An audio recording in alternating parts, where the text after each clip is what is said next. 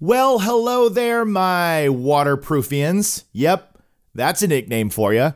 Welcome to Waterproof Records with Jacob Givens. If this is your first time listening, so happy to have you here. And if you're returning back, thank you. I love doing these shows, and I'm happy to have you as my audience. So we dig into albums from the past, present, and future. I don't think we can listen to albums in the future, but we can hope and try. But I am so excited about the guest on my show today. She's a good friend. We met on social media, but we have since become fast friends, and I'm so happy that she's coming on the show today. Her name is Allison Hagendorf, and Allison Hagendorf is a you know, music pro. She's been working in the music industry and around it for the past several decades, and she's been a television host. Uh, she's been worked with Spotify. She worked in the record label industry and A and R. So she has just an incredible life story, and she's a music lover and fanatic and geek like we all are. So I wanted to have her on the show, and I'm so happy she's here. But before we get to that, theme song time. Things are gonna change. I can feel it. If this gonna be that kind of party, I'm gonna Waterproof Records. Waterproof Records. Waterproof Records with Jacob Givens. All right, before we get started, you know I want to talk about distrokid.com. I cannot do this show without their help, and I want you to check them out. You need to use DistroKid for your music.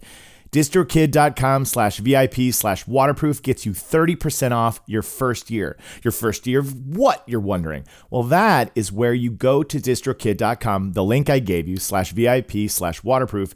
And when you click on that, you get your 30% off. You can upload your music and it will be on Tidal uh, Apple Music, Spotify, everywhere. They have all these cool features that come included with the cost of uploading your song. And this is really your chance to put all that songwriting skill out there for the world to hear. So you should definitely use distrokid.com. I love them. I think they're fantastic. I put my album uh, out there.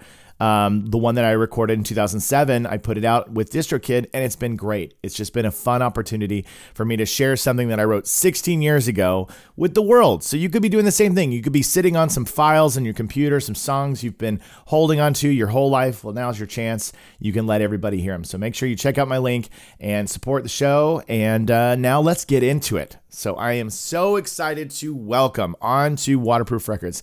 Ladies and gentlemen, my waterproofians, let's welcome to the show Allison Hagendorf. I am so happy that you are here, Allison Hagendorf. Yay! I'm so happy to be here. I'm so happy. my buddy, my pal, and and uh, someone that I just love making stuff with. And uh, when you and I started making videos together, and then we we joined forces with Patrick Hicks, and then we became this this triumphant trio. Um, I knew I needed to have both you and Patrick on the show, and so thank you so much for coming on to Waterproof Records. I'm thrilled. Honestly, thank you for having me. I am honored. I'm a huge fan of yours and of Patrick's. I love what the three of us have done together and what each one of us is doing individually. It's all about the community and inspiring each other and supporting each other. And it's just like, it's this love fest of psycho music fans. Psych- that is the key word, right. psycho music fans. And I'm psycho sure music fans. Uh, yeah, I'm sure. Like like me, I'm one of these people that I went my whole life, and you kind of assume that isn't everybody like this about music, and then the more stuff we make, you realize no, not everybody is that obsessive, and so they love to watch and hear and learn. But I'm like. For us, it's like your whole life you just spend like dissecting every band, getting all the releases, getting so into it, and knowing all the stories and the the the you know the facts behind the albums. And it's always great when you meet somebody like you who it's like, you're my people. We're we do this together. So so cool. It's we're like it's like my brethren. It's Yes. like our people. You know, it's like I like you said, I always thought everyone loved music the same way I did. I thought that Yes. was like normal yes. to be obsessed with music. And then I just realized, well, obviously I've worked in the music industry my whole life. So I realized, you know, a certain breed of person commits their livelihood and their lives to music.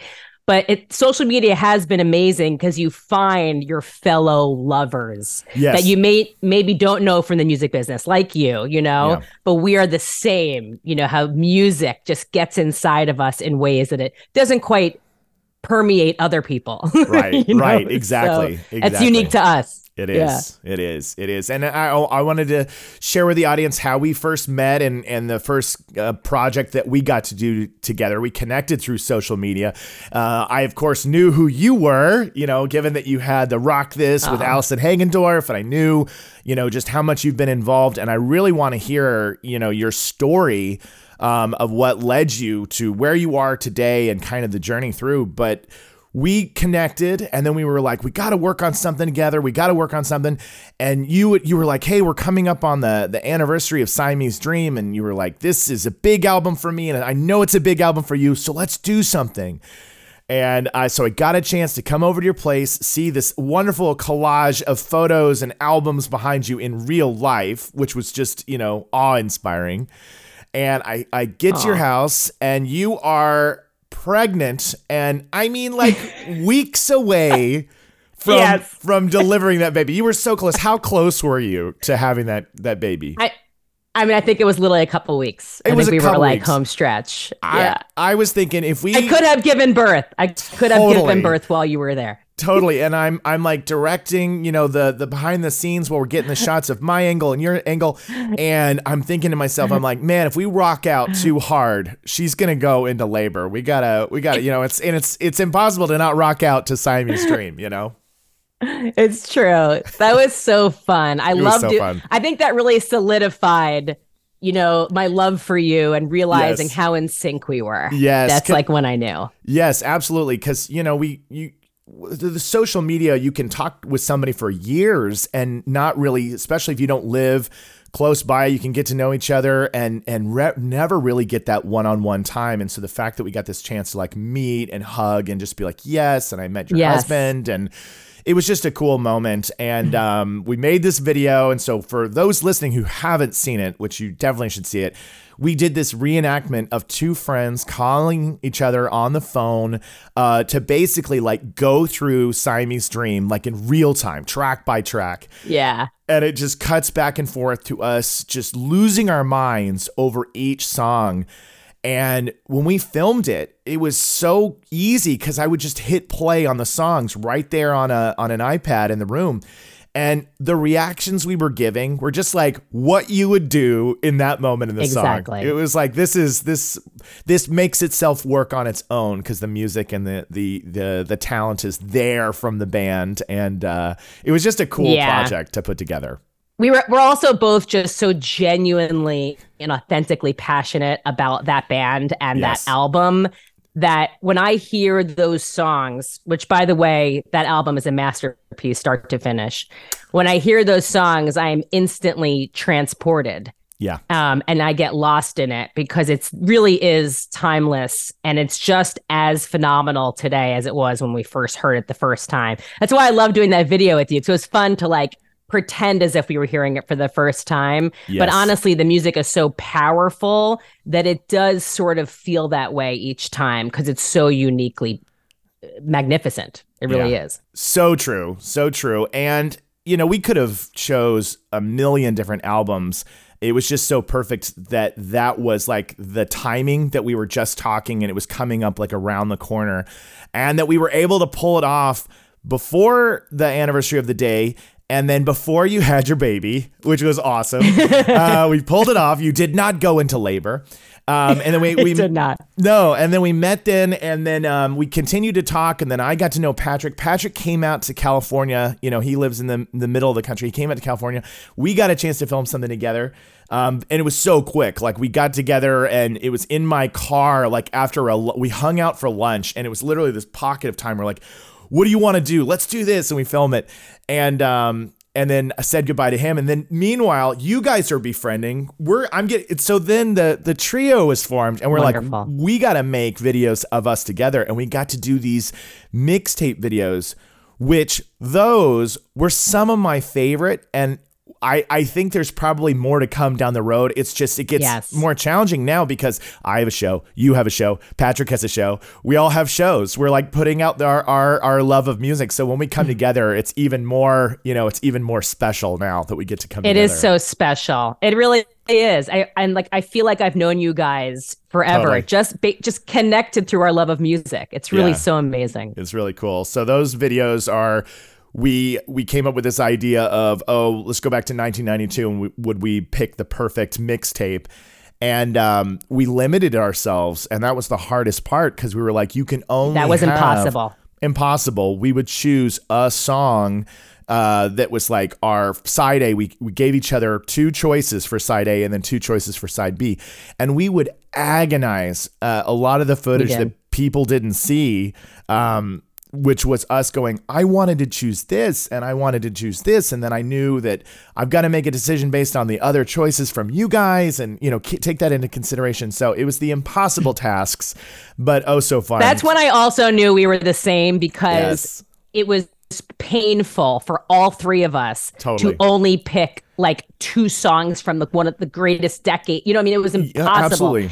And then uh, in all the comments, people would be like angry that we didn't mention certain songs. Little do they know we did mention all those songs. Totally. You know, sometimes I would just do whatever came to me first. You know what I mean, and not right. even allow myself to like Totally. sit there in it because the 90s in particular of course the, all three of us love the 90s so much but that was like an impossible task and then equally i would get excited when you or patrick would name something i loved i'm like okay good it's Yes. represented in the mix. it's represented. you I know. I know. It's so true. Yeah. You, you you nailed it. We would we would have choices that we would say, and then in the comments later, they they would be like, "I can't believe you didn't choose this," and it's like, little do you know, like we every decision was like. Oh, this kills me, you know, It it, kills me so much. So, uh, so fun. And I know we'll have more to, to do down the road. And I can't wait to get Yes. uh, the three of us together, you know, at some point in time, like at a concert, or it would be so cool to do like it has a- to happen yeah, it has to happen. It has to happen.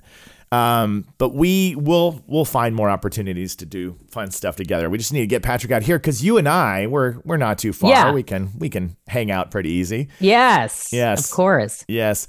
But I so let's get a little bit into kind of your story, you know, where where you were born and raised and and uh, the the life of music that you have led. You know, you've led an, uh, incredible journey uh, from you know TV hosting to you know running a, a, hit podcast, uh, working for Spotify, and just uh, in fitness and just so many incredible parts of your journey. And I'd love to just kind of walk through that with you. So so let's start at the beginning.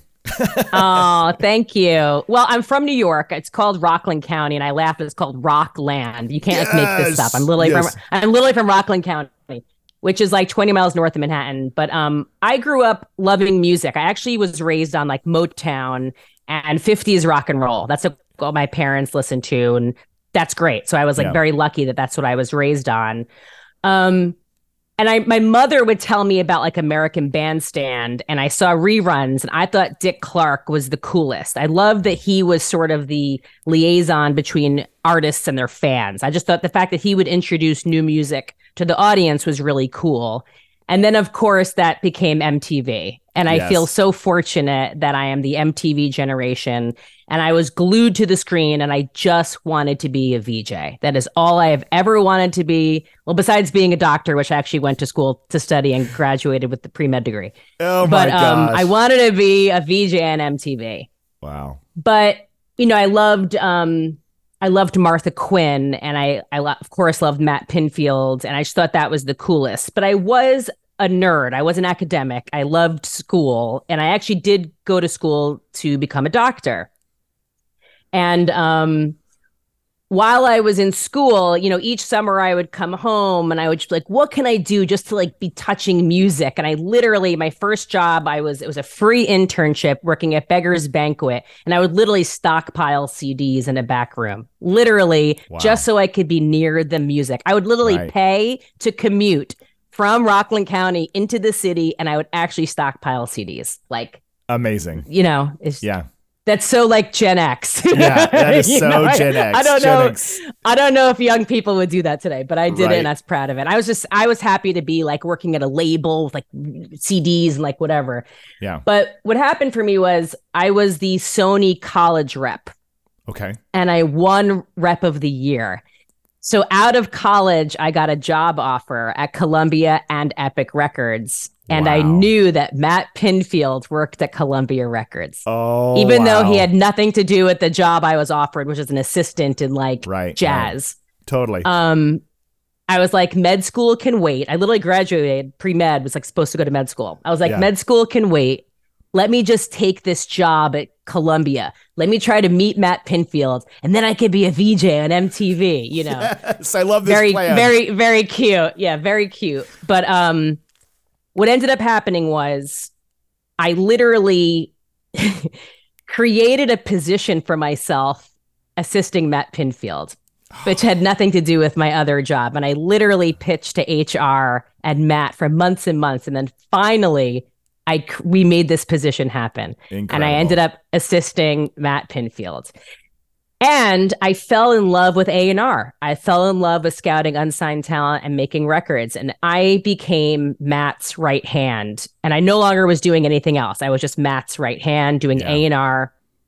And that was an incredible experience. One, because Matt was my hero. And now we became dear friends Yeah. and Matt and I were attached at the hip. We we would go out every night in New York City, seeing bands, you know, going to Mercury Lounge and pianos and Arlene's, and like we lived the New York City. This is early two thousands, which was an incredible time for music. An It was. incredible time. It was. I saw, you know, the Killers at Don Hills with three other people. You know, they're Wow. this is before they've ever played a show. You know, this was like this was trying to sign the Killers. This is like the time of, of it was. You know, it was Yeah. really cool. It was like when all the the bands, the Killers, the Hives, totally the Vines, that, that garage rock revival that they refer Ah. to it now which i mean I, I don't i didn't remember us knowing what to call it back then but that was definitely like you knew the white stripes Yes. the strokes like all these bands were coming out Yeah, that yeah, had yeah. this real rough sound and all of them had the the before the name and it was like yeah this is definitely a thing happening right now so yeah totally Uh, you also had like all the cool like dance punk and electro clash, you know, like the Rapture and you Yes. know LCD Sound System, and like that was another an amazing time. So early two thousands in New York City was pretty incredible, and Matt Pinfield and I did it. Like that was our life. We like were out every night till four a.m. and then we'd be in the office the next day. You know, it was pretty magical. that is magical Um, that is magical it was really magical. And then I just got to see what Matt did. I went with Matt to all of his hosting gigs and I went with him. He was also on air at K Rock at the time. And just Matt was sort of my mentor. I learned how to make records and be in the studio, like, you know, with Matt. So it was Yeah. really like a realizing a dream, um, just kind of working with your, a hero of yours, you know? Um, yeah so I I was I did A&R at Sony for 8 years. So 4 years at Columbia with Matt and then I went on to Epic Records becoming an A&R person myself. Uh, and that's when I A&R'd bands like Lamb of God. That was pretty incredible. Um, that's awesome i'm you a know, fan of lamb working- of god yeah Yeah, I did the Sacrament album. oh that's awesome And it was the first album that got their first Grammy nomination for that song Redneck. I'm actually in the Redneck video. I did not know this. I need to watch. Yeah. Oh my god. This is random trivia. I went to the shoot because I'm the band's A and R person, and they were like, "Actually, Allison, it'd be pretty funny and fun if you were in the video." Oh my god. So they literally took a Lamb of God T-shirt. We like made it into a dress for me, and I like I'm hanging on the bus with the guys. There's just like one scene where I like throw a guy down in front of the the, the bus. I don't know. It's hilarious. I'm in it several times. You could find the cameos. I am gonna the Um, moment this interview is over, I am going to rush to YouTube and I'm gonna go find it 100. percent it's really funny. It's really good.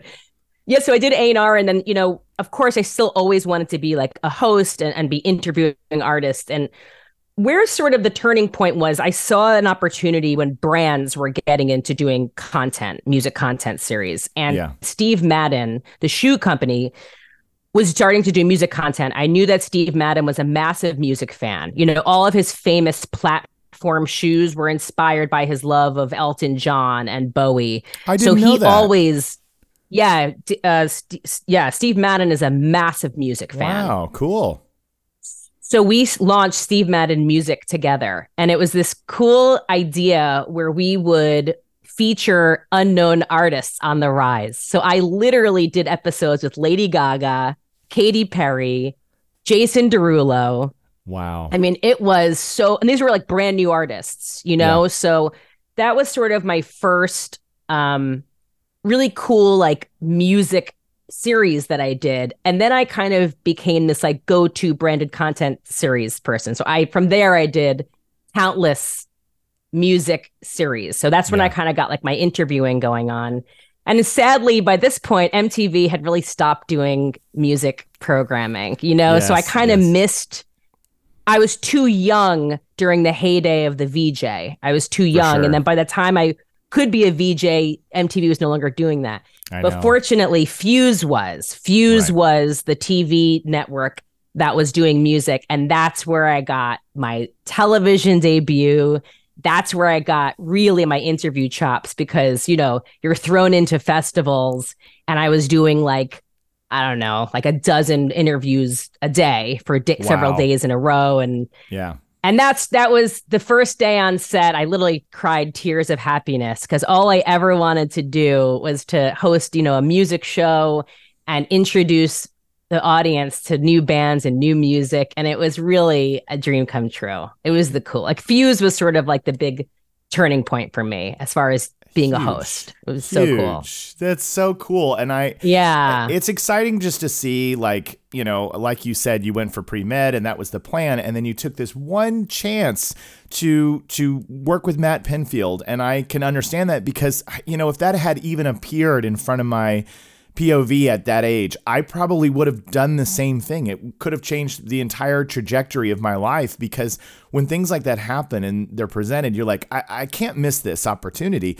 And what's so cool is to see how it just continually, the momentum grew and became more and more a part of your life to lead you to, to where you are today and getting on TV and being a host and um, just it, just incredible to watch. And uh, you know, Oh, the- thank you. I had to jump on it. I had this like Yeah. innate feeling that I was really meant to do it. And the Fuse years were pretty incredible because that's when I had to not only get like my television and interviewing chops, but I had opportunities like being at Bonnaroo and being like, Eminem, who's headlining, is not doing any interviews, and then finding out in five minutes, Eminem said he'll sit with you. You know what I mean? Like, oh Yeah. my God, you Yeah. know? And for me, like interviewing artists is always about getting that initial respect. You know, you really have to have that trust and that rapport with someone. Whether you're doing an interview or going on a date or meeting a friend for the first time, it's really Yeah. about being present, you know, with that person and kind of getting their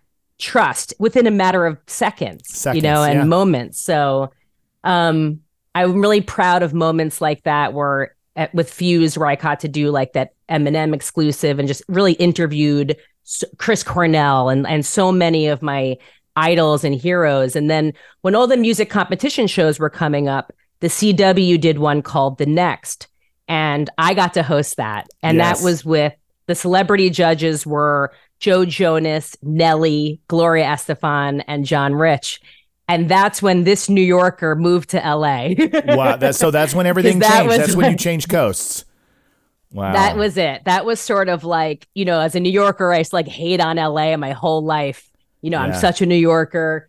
And I have to tell you, I do love LA now. New York is Sure. forever my home and, you know, my heart and soul. But I love LA. But doing that show, you know, it was like a primetime network debut. The stakes were so high and it was incredible. I love production. I genuinely love traditional production. Um, and doing that show was pretty game changing. I to this day I feel so fortunate I got to do that show. Yeah. The high stakes and I love it. I get very exhilarated and energized in those, you know, opportunities. I bet That's pretty cool. that is pretty cool. And so Yeah. that how long ago was that that you that you jumped over to LA? That was oh my god, it's 10 years. 10 years? It's my actual 10 year anniversary. Was yeah. 2013. 10 years. Wow. Wow. Yes. Well, Yes. I'm I'm glad. and from you there, here. we know in, in L, Oh yeah, and LA was cool because it was a whole new playground for me physically as well because I'd, I'd always been into fitness. Um, but LA is when I really got more into it. I became a certified health coach, and I I did I be, I got into CrossFit. I actually owned a CrossFit gym. That's how I met my husband. I was doing, you know, modeling for Reebok. I actually hosted the CrossFit Games one year. and, Wow. um, hosted the X Games. So I kind of got into my whole other passion, although music, you know, fitness and and that's another pillar of mine. So I got to really embrace that being in Los Angeles. And then Spotify called me. Yeah. The music, I- the music was business was just like Yeah. could not let go of you. They were like, you know, no matter now you've done a million other things, and, and the fitness was a big part. But it was like here you were doing the CrossFit, and then the, the music industry is like, no, no, no, no, no, come back, come back. You gotta, you got us to deal with. So then, then Spotify called. It's so true. They, Wow. Then Spotify called. I was full on hosting full time. I was doing my fitness stuff full time. I was hosting series like for Smart Water and Refinery 29 called Be a Badass, where I was like doing physical challenges. You know, I I had totally. I was still a music fan, a nor- Sure. uh, not a normal music fan. I was still a hardcore music fan, seeing shows and still connected with bands. But Spotify called. It was actually Doug Ford who a and he managed a band that I A and R'd with Matt Pinfield. So it all comes Yeah. full circle, you Yeah. Know. And he's and he said we are looking for a head of rock. We've never done genre experts before, Right. but I feel like when it comes to rock and alternative, you know, I have to just see if you're interested. And at first, I was like, I don't know, full time job again. Yeah. Right. Right. You were you- picking when your you- own you know, hours up but, uh, until this point. So yeah, I had a very different lifestyle, but when I heard about what it was and how no one had had this position before, and I was like, you know what, this is very special, and you could do anything for a year. I'll just do it for like a year, you Yeah, know, and sure, see how sure. it goes.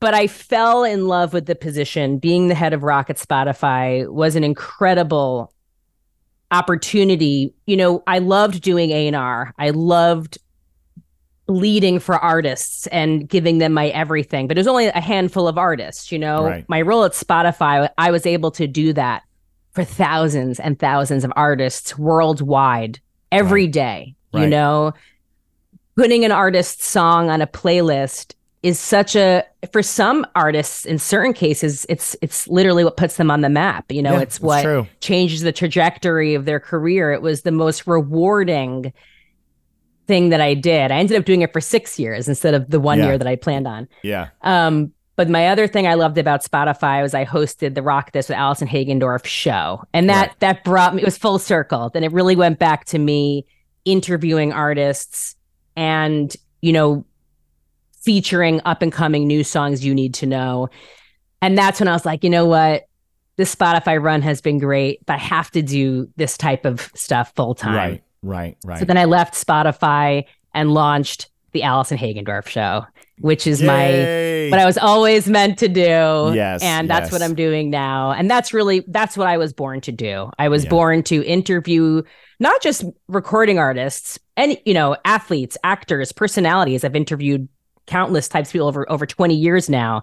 And then I have my sound advice section with the playlist that it's featuring like five new songs you need to know this week kind of thing. So yeah, it's been pretty amazing. I'm doing it myself. You know, it's my show, and uh, it's the first time I'm doing my show. You know, instead Yeah. of like hosting for someone else.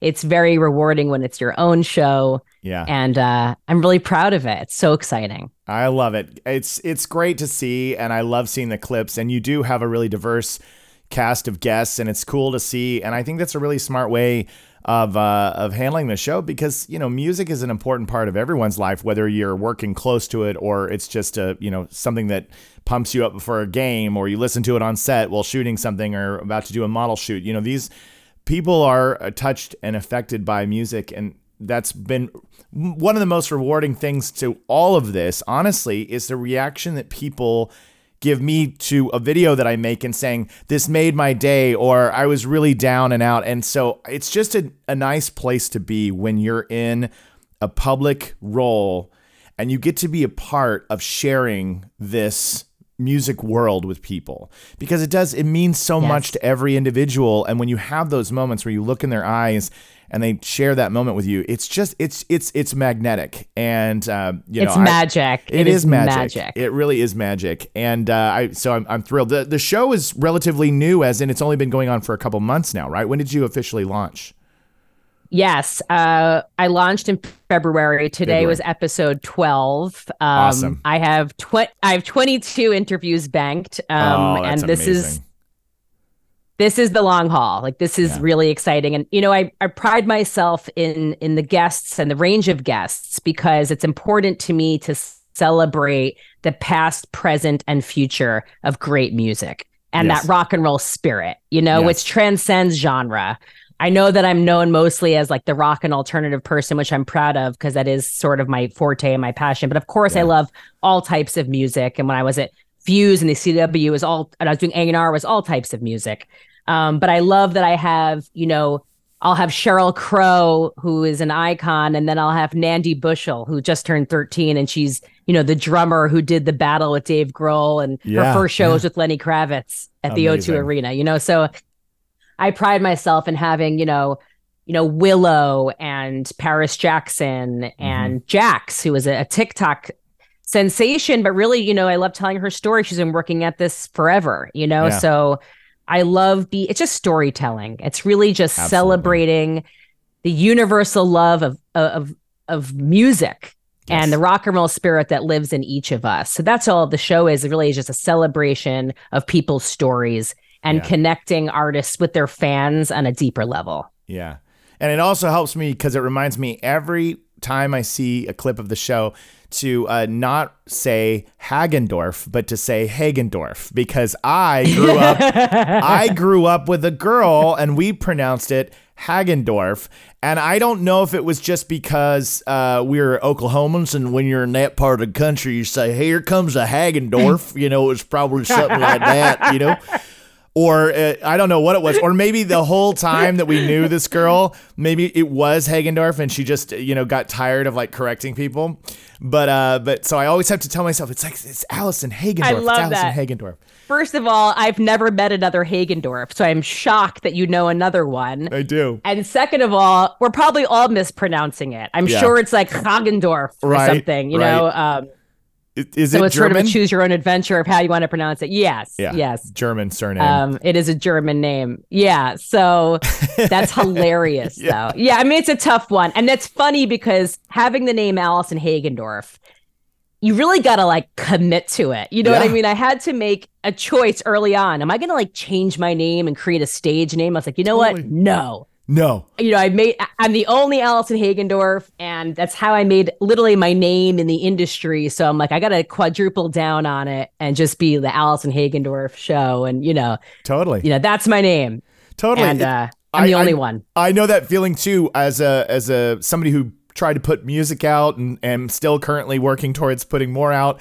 I always was like, well, should I come up with like a like a band name or whatever? And I've just been like, nope, I'm Jacob Givens. I'm Jacob Givens. And it's crazy because there's apparently a lot of Jacob Givenses out in the world. There weren't when I was a kid, but oh, oh my gosh, wow. I've had people contact me and be like, you know, online and they're like, man, you have like every single handle on social media. And I'm like, got here first. That's why, because I'm older. I got here first. amazing Um, yeah, it's it's that's it's- amazing yeah. well I, I had to become Allie Hagendorf because Allison Hagendorf was just too damn long it wouldn't fit so I became Allie Hagendorf which is fine because people call me Allie or Allison it doesn't matter to me Yeah, I've, Um, call, I've called you Allie. I think. I think I've called you Allie time or two. yeah either one is fine yeah you're, you're okay with it's it. It's all good Well, Yes, it's it's such a such a cool journey, and uh, and now I want to get into you know the the the core of Waterproof Records, which I always ask my guests. I always say there there had to be the album. Now, for someone like you and someone like me, it's tough to choose. It's tough to slim it down to one.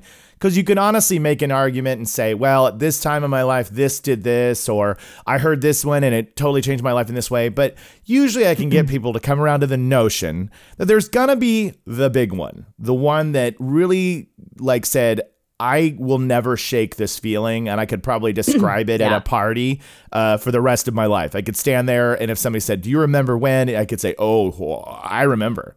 And so you came back to me, and you chose which album? I even brought a visual. I brought a visual. Let's It's show the, it. the original Nirvana Nevermind album. there it is, Nirvana. This- this- Nevermind. This, is it's right there. this this was not difficult for me because I could literally describe my life before and after Nirvana, specifically Nevermind. Yes, absolutely. Um, I I think I told you I was raised on Motown and 50s rock and roll, and I grew up dancing. So I fell in love with R and B and R and B pop that was mm-hmm. popular at the time in the late 80s, like early 90s. I loved Boyz II Men, you know, Janet Jackson, Michael Jackson, Bell Biv DeVoe, SWV, En Vogue.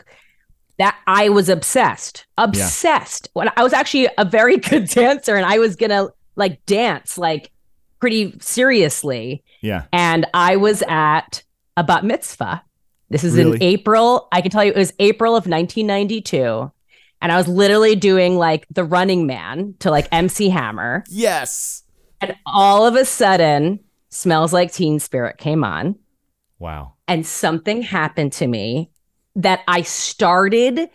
It was out of body. I'm not kidding. I started grabbing people and just jumping and moshing without knowing what moshing was. I'd never seen that before. I knew nothing about that Right. and literally lost my mind. And at the end of the song, I went up to the DJ. I'm like, what is that song? He's like, oh, it's this new band. It's called Nirvana. Literally had my parents drop me off at Tower Records the next morning.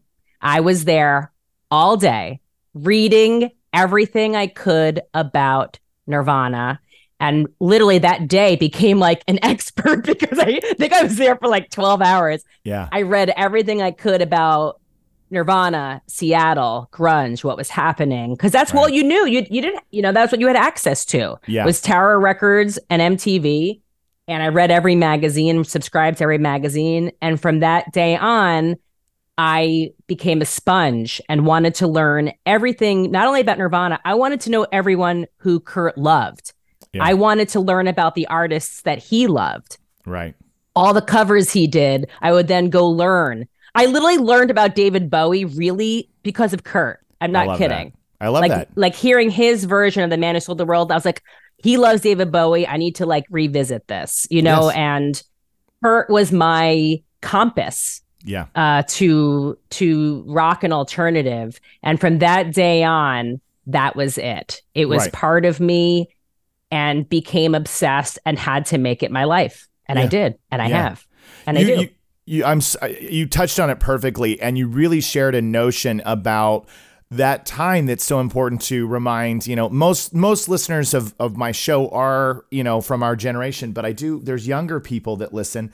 And you go, information just moved a lot slower back then. There's no internet there's no accessing things immediately so we get the things the the information about the band is i'm at a record store i'm at a bookstore i'm reading a magazine i'm watching mtv kurt loder's breaking it down for me on mtv Yes. news i'm getting it like this right and then you have your circle of friends where somebody hears something through somewhere else and you're passing each other stories, you have no way of like validating or verifying this tale or this story. It's just a rumor, it's an urban legend.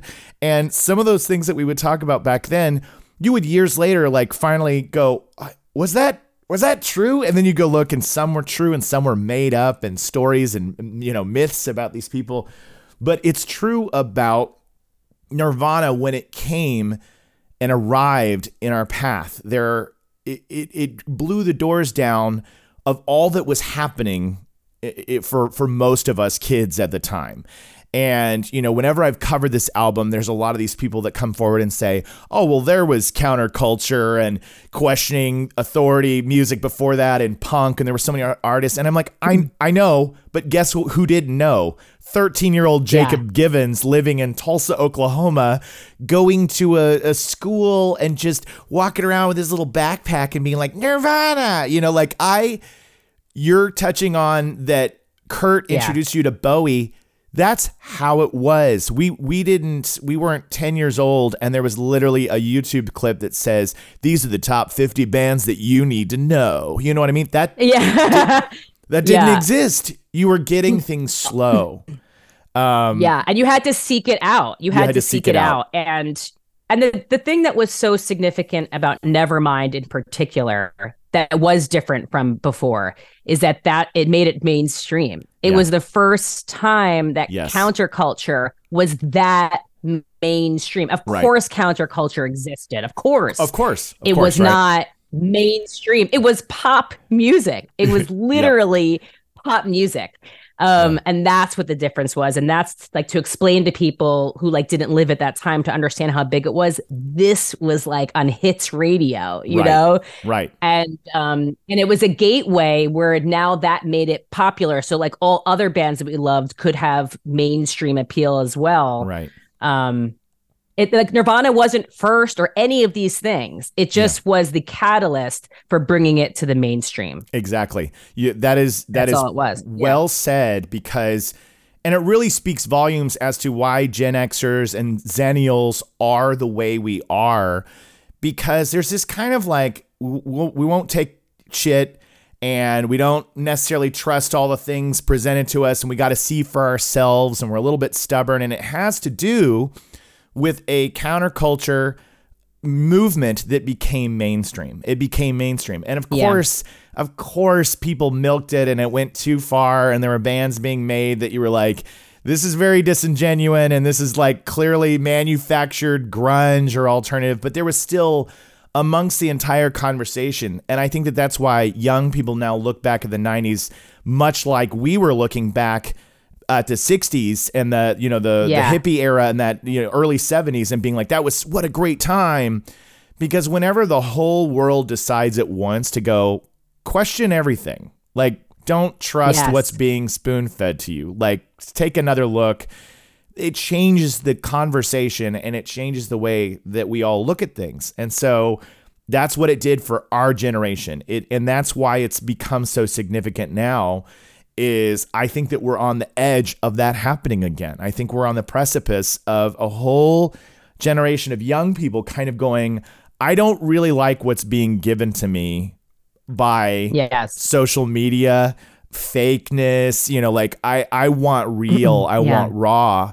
And seeing young people now buying vinyl and going, yes I want to hold the media in my hands. I am like, yes, yes. It's like Yes. we're moving to this direction where uh, y- kids are going, I need to physically hold the album. And people like you and me are going, I get it.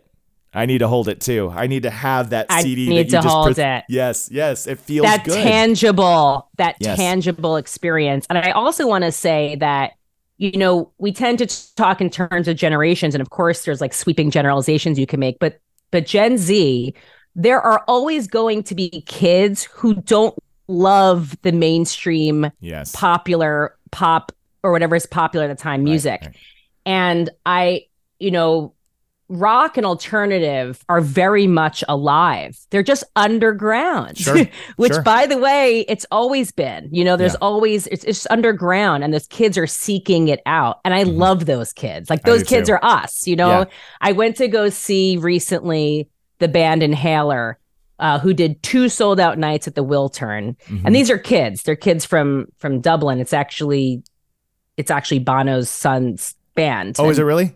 They would be they would be so angry if I'm saying that because they literally are have done it all themselves, so Yeah, DIY, yeah. and they're so talented.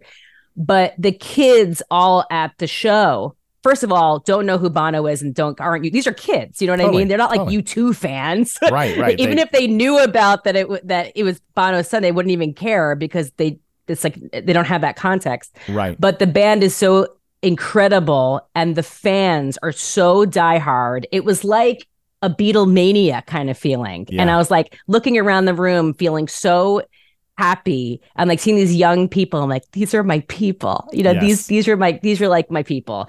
And uh, it brought me so much happiness. So it's Yeah. still a really great place for rock and alternative. It's just more underground. Exactly. That you you said it, which is the, there are good bands, and people say that all the time to me. They say, oh, well, it's just not like that anymore. I'm like, no, the problem is you just have to find it. You have to seek it out. You, have to go it. get it. And because we do live in a streaming world, which I mean, hey, I partake in, you know, we were just talking about the tangible media, but it is convenient to be able to an album releases and I can stream it on my phone right away. So I I use the streaming technology and what it does is it makes it so easy to get all this music all the time that it's very easy to lose or not be able to find those gems out there. And so those those Gen Z younger, even younger rock heads that love or or any Yeah. genre of music that's pushing boundaries, it exists. It's just we will I think we will see soon it rise up to the loudest Yeah. point again because it feels like in the cycle we'll we'll hit that again. We'll hit that that same thing where the entire Oh, world for sure. decides like I need this to be the most talked about music and art that is out there. You know, so I think we're we're on the edge. I can feel it. Totally. It's like surging through after We really are. yeah, after we went through And it's really cool because these kids, you know, had access to the stuff we grew up with. So they're influenced by it, but then they're making it fresh and doing it their own way. Like there's this artist called The Dare who lives in Brooklyn, and he's really bringing up the the early 2000s in New York. You can tell he's very inspired by like the Rapture and LCD Soundsystem. He has a song called Girls, and he's just doing it's just really exciting because it it pays homage to the early 2000s, but then it's kind of like a new, fresher feel to it. I have so my playlist, uh, the Allison Hagendorf Show playlist, is all new music you need to know. And for someone who's lost and doesn't know where to begin, it's a lot of really good new rock and alternative on it. I feel like Jacob, I think you would actually like a lot of stuff on there. absolutely, Um, but I, ha- I have Inhaler on there. I have the Dare on there. It's like really, it's, it's an awesome playlist. But I'm just, I'm always waving the flag. You know, I'm always Yeah. waving the flag, and and I'm also on a mission to evolve the genre and Yeah. for people to celebrate where it is today. Because if we kind of just hang on to the greatness of the past, which is great, and it will never be like that ever again. I'm the first Right. one to say Yeah. you'll never have another Led Zeppelin. There'll never be another Beatles in that capacity. It ju- it just won't. It won't be another Nirvana. It was a Yeah. timing thing, you know yeah, but it doesn't mean there's not new great music um and i like to be one of the you know the platforms for people to discover new music i'm always going to be waving the flag for new for new music discovery yes, it's my way of being an mtv vj for life Yeah, Absolutely. And I, I love that about you. And I do pay attention to the recommendations that you offer.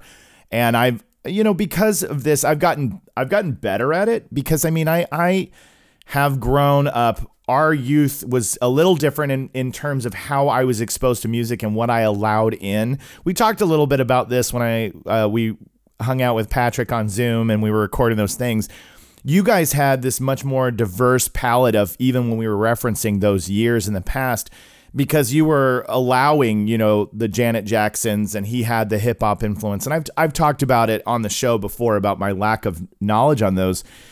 And there was a sense, at least in my circle, there was like a there was a music snobbery amongst my peers when I was a teenager. There was like a this is cool, this isn't cool. And it's interesting cuz like when I was uh, in that time period, I would listen to things in secret. I was just telling my wife the other day, I said, Do you know that like I loved Dave Matthews Band, but I did not talk about how I loved Dave Matthews Band with my friends that I was running around with at the time because it was like you kind of had Oh to be like, God. here's this awesome band that I love, but if you were to say it to like your They're other awesome. band heads, they'd be like, Really?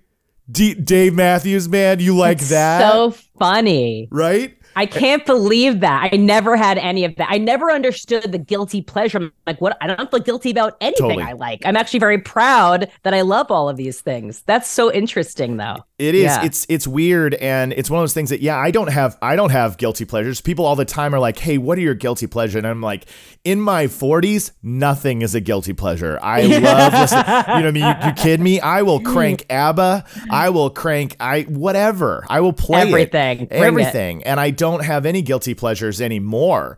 But it was a real thing back then, and it really limited the the palette, right? And so as Yeah. you share artists that you're into and these new things that you need to check out, it's it's been fun for me as an adult now to flex and get out of my um, comfort zones and learn more. Now I have been doing that for the past 20 years, but it, it is interesting about how when people look at me and they say, you know, you know this era of the 90s, it's because my gaze was very, very focused on a specific corner of Yeah. it the, the most, you know. So l- I'm still learning about artists that I skipped and ignored from that decade, and it's been great. It's been great as an adult to be like, oh, this is fantastic. Why wasn't I listening to this the whole Wait, time? is there an is there an artist recently that you sort of fell in Like- love with in recent times, like from that era that you didn't listen to then, but now you love it now? Yeah, there is. Let me. Um, you put me on the spot. The interviewer I'm coming sorry, in. I can't no, help no, no. myself. No, no, it's okay. I'll, I'll give you an example. myself.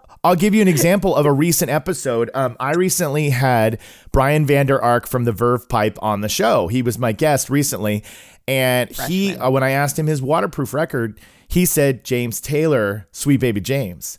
Now, here's an album from 1970, and I talked about this, so I, I won't repeat myself too much. But I, but I was like, James Taylor in the 90s was cheesy, like old people rock. And it was like, there he was, bald, and he's wearing his yuppie clothes. And I mean, I wouldn't be caught dead listening to James Taylor in the 90s. And so my whole life, I was very dismissive of anything he would do. And then he chose this as his album. And so this is going to happen time and time again. I'm going to have come, somebody come on the show and they're going to pick something that I'm like, Patrick too. Patrick chose Notorious B.I.G., an album I had never spent any Amazing. time with.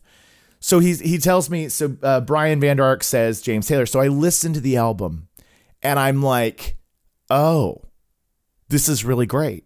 This is a really good album. Yeah. This is a very like, it's very soft. It's very it's it's like it's a very intimate album and I was reading up on it and I was going, here's something in 1970, a completely different era of this artist that I wasn't aware of.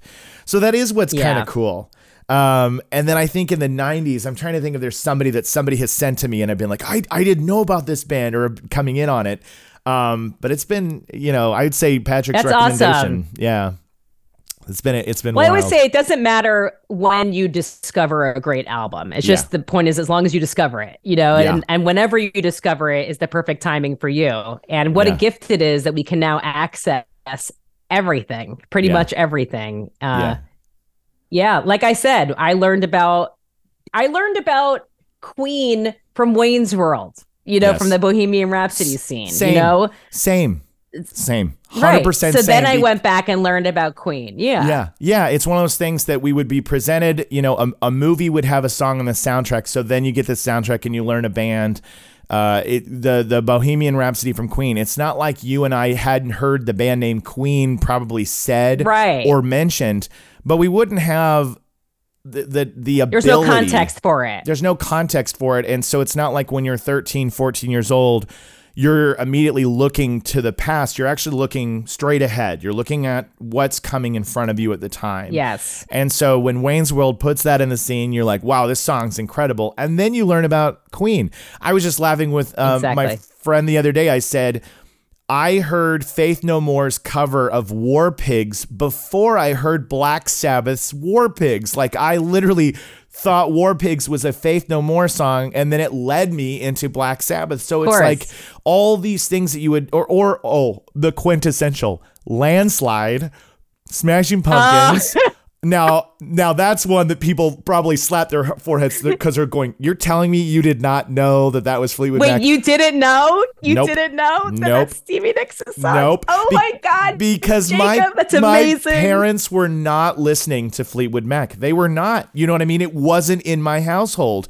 And I think that if it's not in your household, if your parents or family Wait, or hold on. Have you Yeah. told Billy Corgan that you thought that Landslide was his song? I'm going to tell him that. You tell him that for me. To tell him he that. and I that have you- we've that's a compliment. That's a we- compliment. yes, absolutely. He and I have never met face to face. The only time we got a chance to wave at each other was last year at the show. He was over there and it was like a, you know, somebody was like, "Oh, there's Jacob, the mayonnaise video guy." And he was like, "Oh, you know, I was like, "Hey." So we've we've yet to have that like one-on-one uh, conversation, but I have been dying to say something like that to him. So please tell him and and I will. I'm actually going to see him soon, and I I, will it. tell him specifically about this story. And I think he will be flattered that his version of Landslide is so good Yeah. that you thought that was his song, which is amazing. That's Yeah. incredible. so That's then I would, you know, not too long after, thankfully it didn't take me to get to be an adult to find that out, but somebody I said, oh, and then that song Landslide, that's such a great cover. And I was like, wait, what? It's a cover? so, uh, yeah, so that was a, this, this is such a good point about the way that we, you know, participated in art and music back then. It's like you kind of had to wait for somebody to put it in front of your face. And I think that that's what's fun about what you and I do, which is Yeah. we now get to be the Wayne's World that shows the Bohemian Rhapsody to a new generation or our own generation that didn't pay attention. We get that opportunity to share. And we do it in such a way that it's like, oh, I had never paid attention to that before. I'd heard about it a million times, but now I get a chance Right. to hear from the artist that's on your show that's talking about their journey or like what inspired them or you know and so that's it's just a fun Yes. thing to be able to share art with somebody else to say you should you should check this out you know It's so great. And that's why I always ask my guests about their influences. Um, well, one, because I'm just genuinely in- intrigued to know, you know, who they grew up listening to. But for fans watching and listening, I want them to hear, you know, if Yungblud was, you know, grew up listening to the Sex Pistols and the Right. Clash. I want young kids to be like, oh, that's cool. I'll go check them out, now. You know? So it's yes. sort of like it's like we're like missionaries, you know, Yes. it's like uh, uh, you know, teaching people, young people of all ages, of all Mm-hmm. ages about great music, past, present, and future. yes That's what it's all about. absolutely and i i'm slowly but surely getting the opportunity to show people I do listen to music outside of the 90s as well, you know. So I like a lot of other things. I just haven't gotten there yet. So it is it is all Well, about I'm the- always here for you. Yes. I'm always you. here for you as a resource. Thank Yeah. you. Thank you. I appreciate it. And you are a resource. You're a huge resource and you are for the world as well. You know, people really um, you know, you're the you you were mentored by Matt Pinfield. So you have that touch, you have that look, that gaze that I think is not easy cuz to be able to find art and music and things that are coming out that people don't know about, there's a lot to sift through and it takes Yeah. it takes it takes time it takes effort and i've always really relied upon either you know a buddy of mine who suggests something or i happen to stumble across it but it's it's difficult. And i know that, that most people are like mm-hmm. i want to know new bands. I want to know new music. That's like such a number one question. So you're you're doing the doing the hard work that nobody takes the time to do. So Thank you. I'm, my my ears are very fine tuned now because Yeah, of my years at Spotify, where I would literally listen. I'm not exaggerating, like thousands of bands a week. I'm not kidding. Like I would Yeah. literally go through and listen to whatever was coming out that week. So my ears are like. I always say I'm like I'm like a sommelier for wine, you know, like you can like taste it. They could taste a wine, they like name all the notes, they like know everything about it based on tasting it. I feel like when I when I hear music now, i love I'm just because I've, I've listened to so much Yeah. um, that when something stands out, it really makes an impression.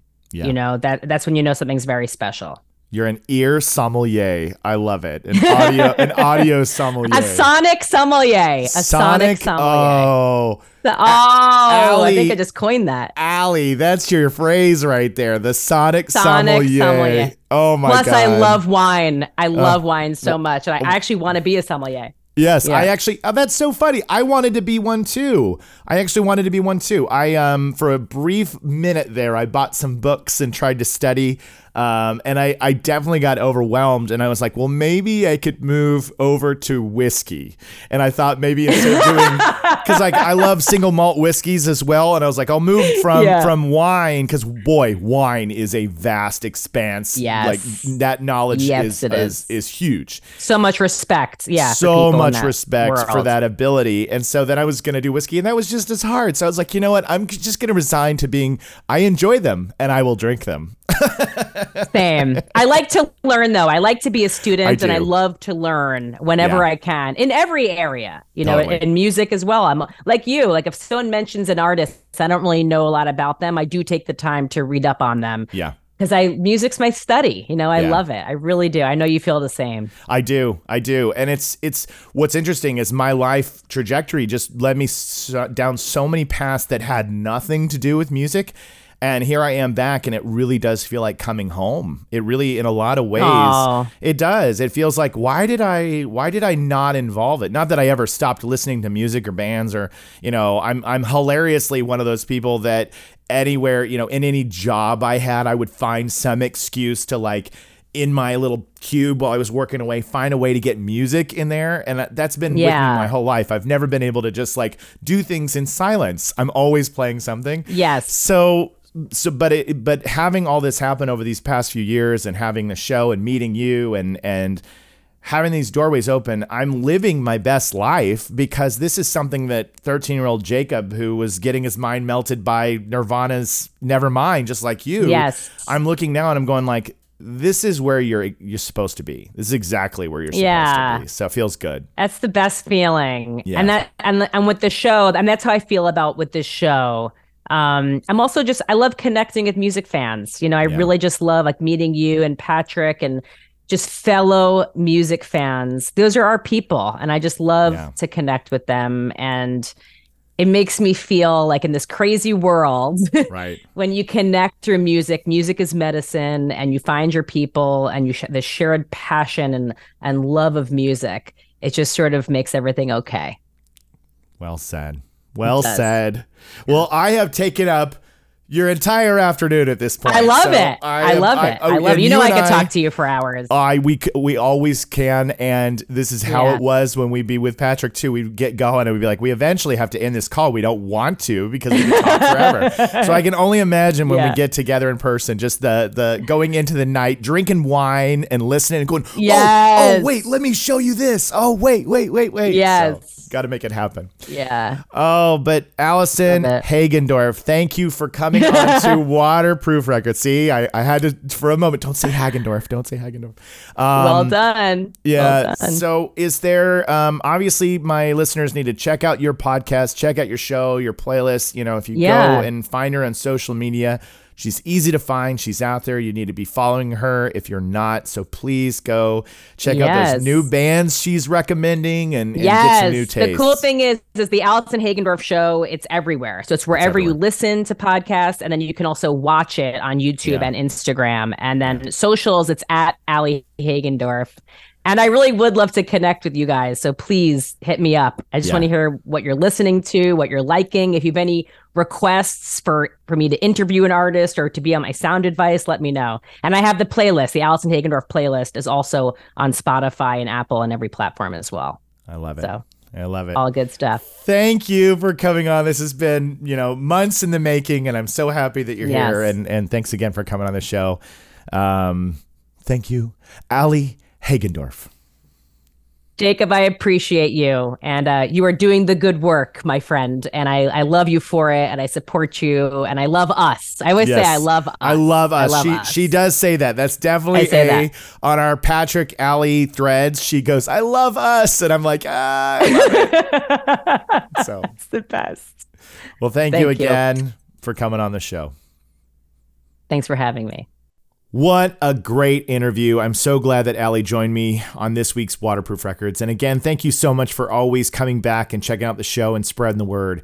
I can feel this show is growing and getting more of an audience, and we're getting off the ground. And I have you to thank for that. So thank you for continually sharing, telling people about it, and just helping Waterproof Records become the show that it was meant to be. So I can't do it without you. Again, check out my sponsor, distrokid.com slash VIP slash waterproof. Get that 30% off your music, getting out into the world. And uh, check every other week for a new episode of Waterproof Records. Thanks for joining me. I'll see you next time. Things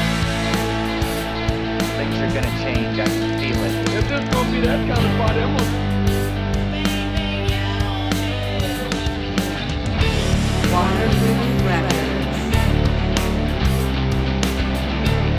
I'm